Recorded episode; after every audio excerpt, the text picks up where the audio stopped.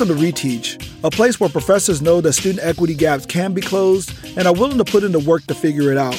We are dedicated to our teaching and our students. We are passionate about improving our classrooms and our communities.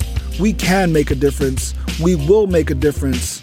I am your host, Bruce Hoskins, and my mind and heart are ready to learn.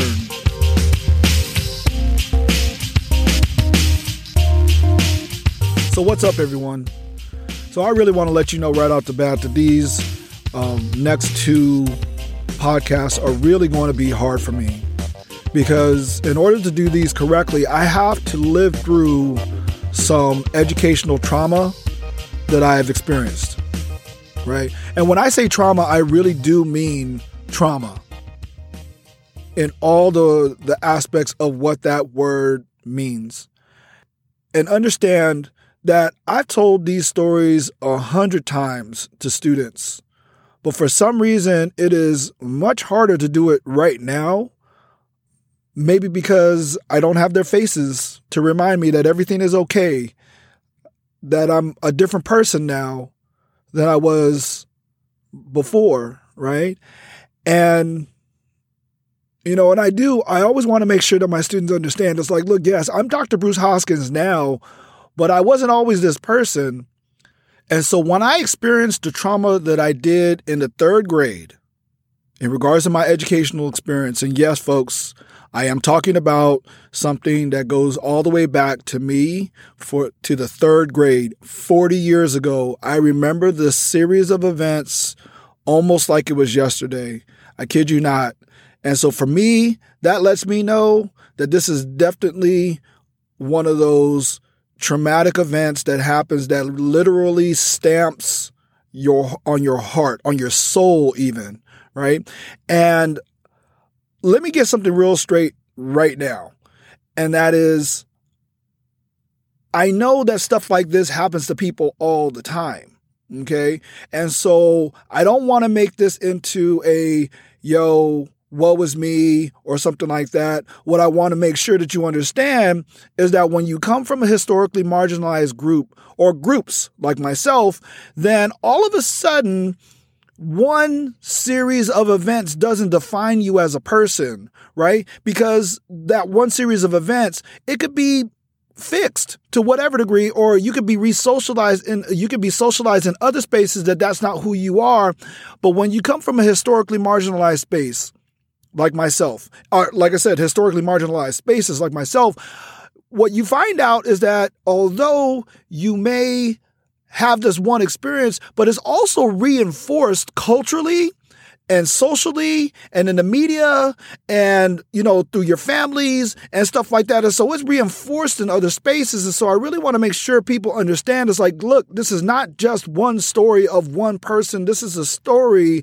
about how historically marginalized people are there's no other word for it oppressed through the traditional K through 12 system okay? And so that's where I want to kind of pick this up. And just talking about how in the third grade. So I need you to give you a little bit of context here. Is that I am black. Just in case I haven't made that clear before, or in case you haven't visited my website, I am black. Even though my mom is black and, or excuse me, even though my mom is Japanese. Now I know that that's really hard for some of y'all to digest, but for real, I'm black.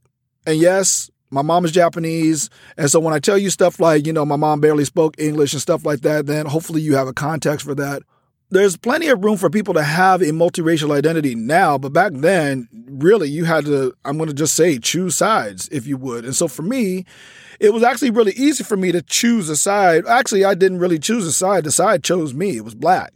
And um, for whatever reason, people didn't question whether I was black my whole life.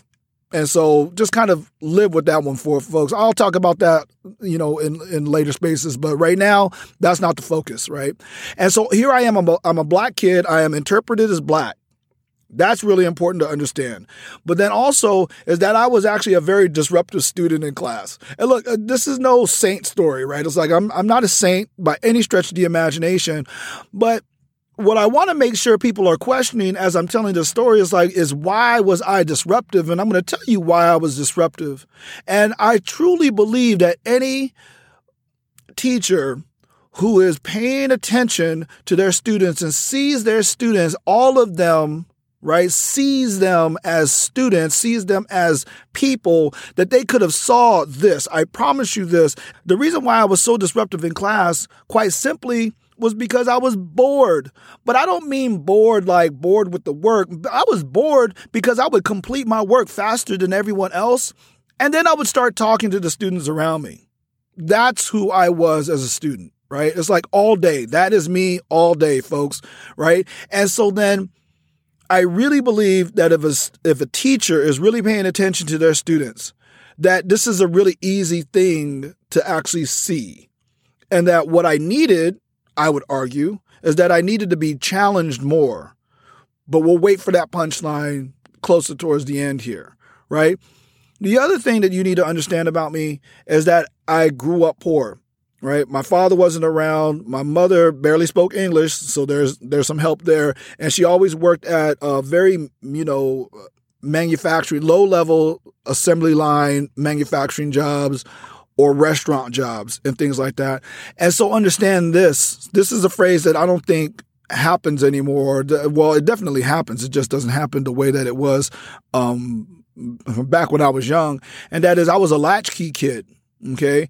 And so a latchkey kid, for the people who don't know, a latchkey kid is, is a kid who has a key tied around their neck, right? It's like, it's, in some way, shape, or form, it's like you got a key. You got a key, and that's your house key right? And the reason why you have this house key is because your school doesn't have any after school programs for your parents to put you in uh, because I was poor and my school was underfunded. And so, yes, we didn't have any after school programs and things like that. And so, what I had to do is I had to walk home and I had to open the door to my house. And I knew that there was going to be no one there to watch me, right? My older brother and my older sister, they got home later.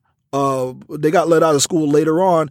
And so then I never had any, you know, parental supervision uh, when I got home.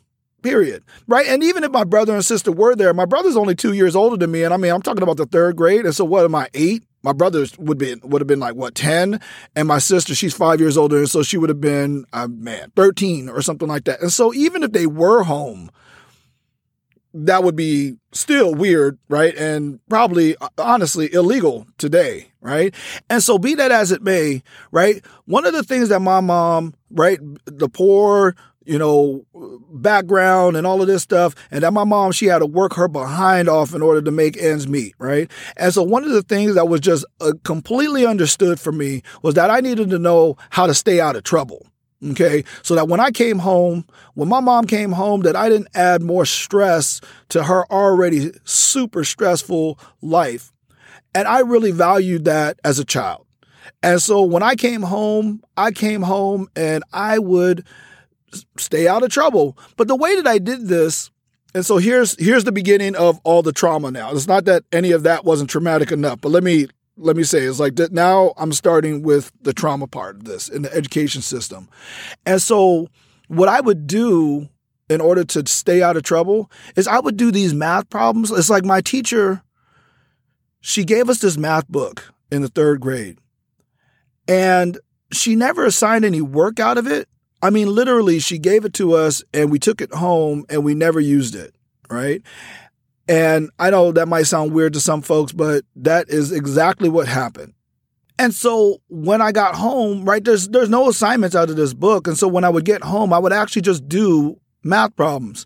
I know that that actually sounds like really sick and twisted to some of y'all, especially if you're math phobics, right? It's like, look, I'm doing math problems on my own volition, like straight up. I'm just doing them.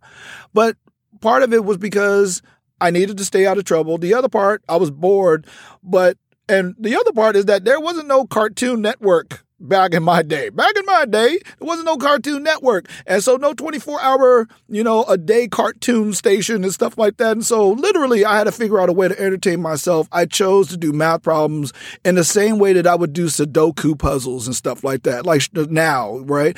And so here I am literally just plugging away at these problems in this math book. And it took me about a month it took me about a month for me to be done with the math book.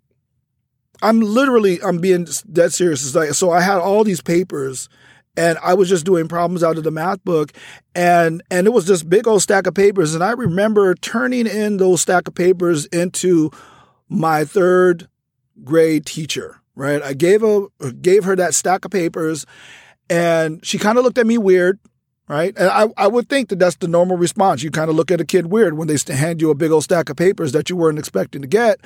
And she was like, "So what is this?" And I told her, "It's the math book."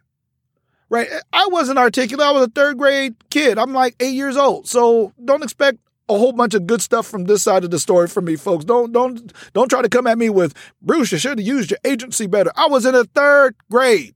So chill with that. But anyway, so I told her it's the book. And then I kind of walked away. I really didn't have any expectations of the space. I mean, like I said, kid, you, right? I come, keep on coming to this space. I'm in the third grade. I really don't have any expectations of what was supposed to happen at that moment. And so, but now I want you to think about what do you think happened after I turned in the papers, right? And so, well, here I'll give you this part is that I she turned she gave them back to me. It probably took her about a week or so uh, for her to give her to give me all those papers back. And when I got them back, they had a whole bunch of red marks on them. And so, I really want to make sure you understand. I'm not some mathematical genius. I just happen to do the math book, right? The thing though that I saw that when she gave me all these papers with the red marks on them, what I saw was that, oh, oh, that's what that meant? Like I, I literally was making the same mistake over and over again because my interpretation of what the math book said to me was just different than what than what it really, you know, meant, right? And so, but I kept on making the same mistake. And so when I corrected that one mistake, everything became right from there. And so everything that I I'm not a math genius, but everything that I did was very correctable. Once I saw it, I was like, "Oh, okay, well that was what that meant." And just kept kind of kept on going through and I saw where my mistakes were and my question to you now is what do you think happened to me? What do you think happened between this teacher and I after this moment? You know what? I'm going to build up the drama even a little bit more right now, is that I shared this story with a child development class, right? And I asked them this question. I was like, yo, so what do you think this teacher did with me? And yo, it was like they said things that were pure to me genius to say, it's like, oh, did she put you in a higher level math course? The answer, no, she didn't do that. Uh, somebody else said, it's like, did they, did they give you just another book? And I said, that's a great idea. Nope, that's not what happened either. And the students quickly started figuring out, like, oh, well, what the heck did happen?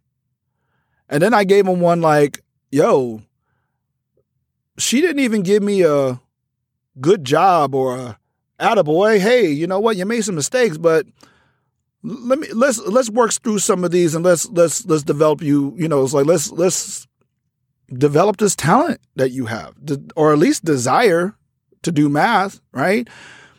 That didn't even happen. You want to know what happened? Nothing happened. Literally nothing happened.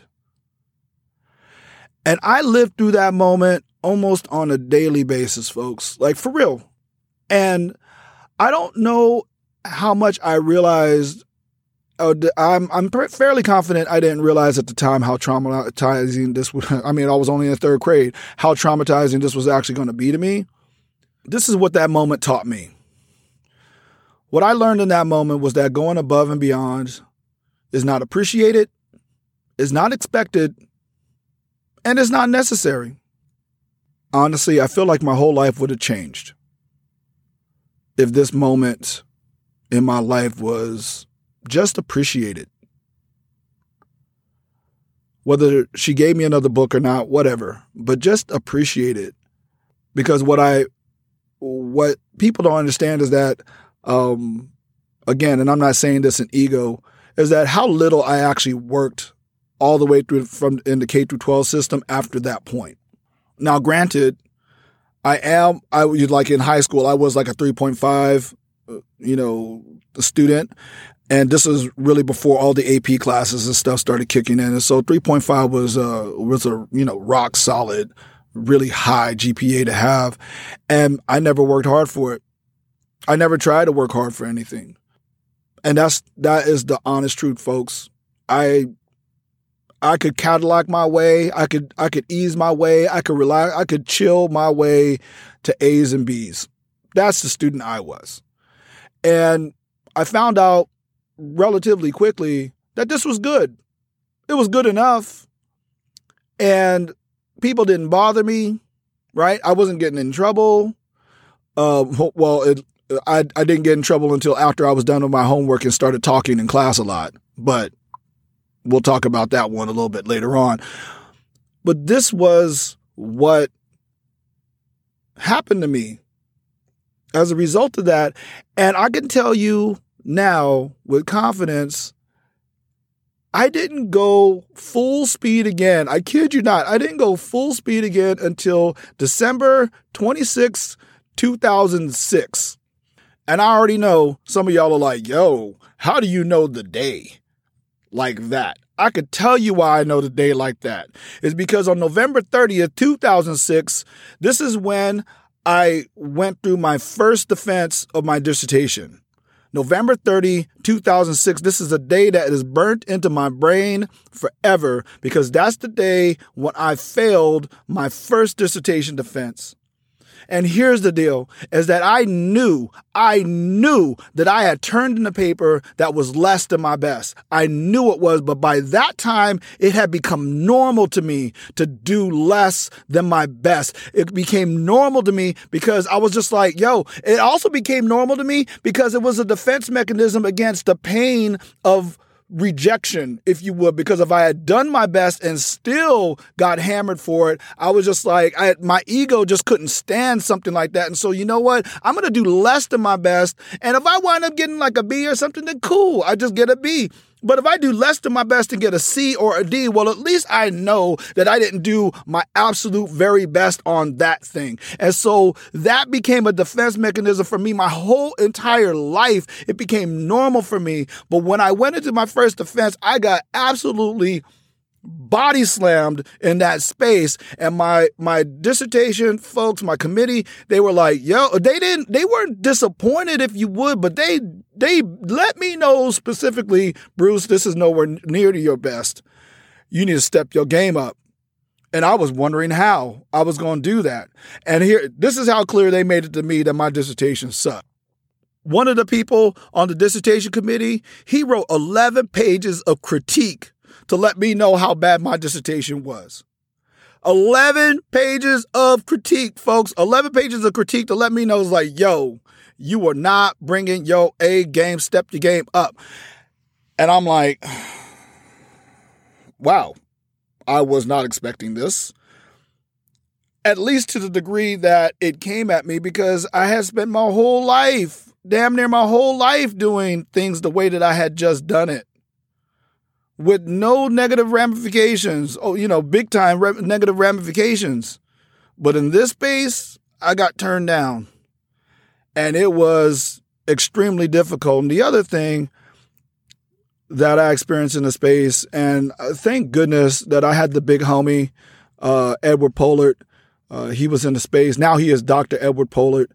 Um, he wasn't Dr. Edward Pollard at the time, but he was able to help me out because he came with me to my defense and um, and he even told me he was like Bruce, when you were in that space, there was no time that you ever became Dr. Bruce Hoskins.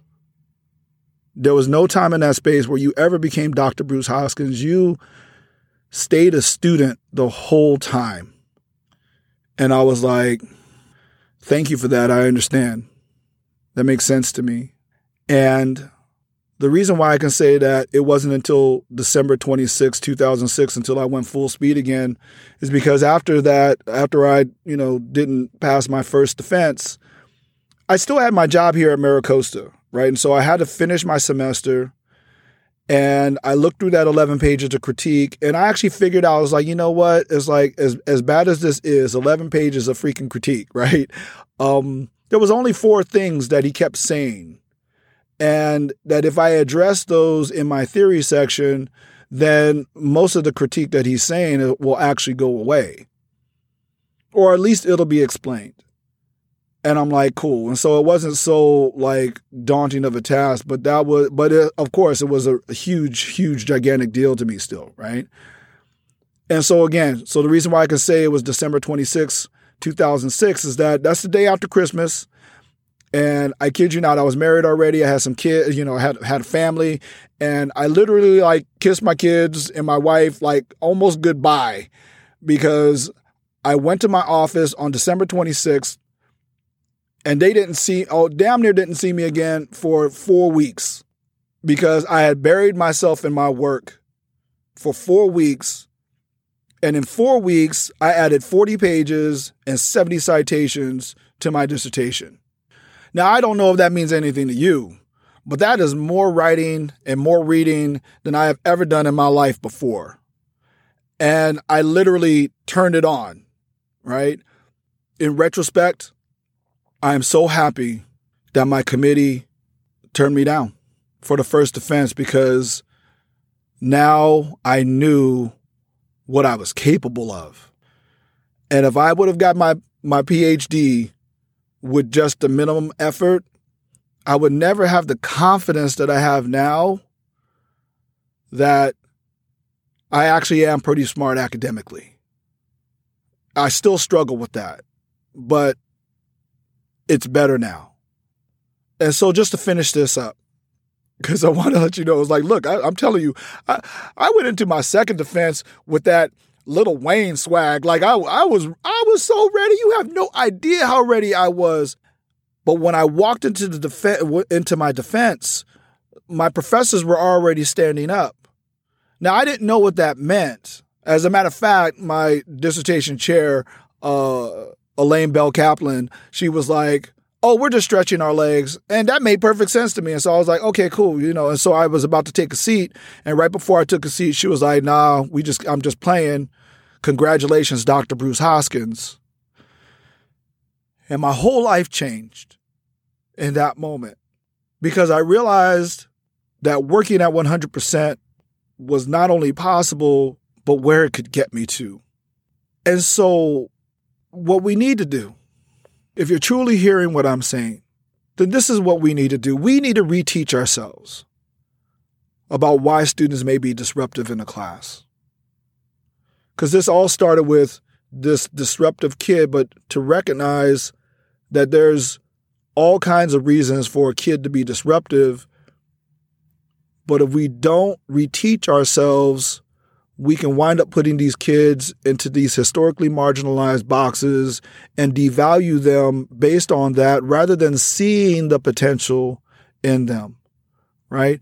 And so we need to see that potential in these historically marginalized groups. We need to reteach ourselves how to see that potential, right? Because we have to understand that we have been socialized to not see it. And that is everyone, folks. Is not just white people, is not just males, is not just straight people, whatever the heck you want to put into that space, is not just them. We have all been socialized to not see it, to not see it in these historically marginalized spaces. That's why, to whatever degree, they have been historically marginalized, right? And so and we also we have to reteach ourselves about who would benefit for be for being pushed towards excellence. Is that if you look if you truly understand what i'm saying we could change millions of lives period.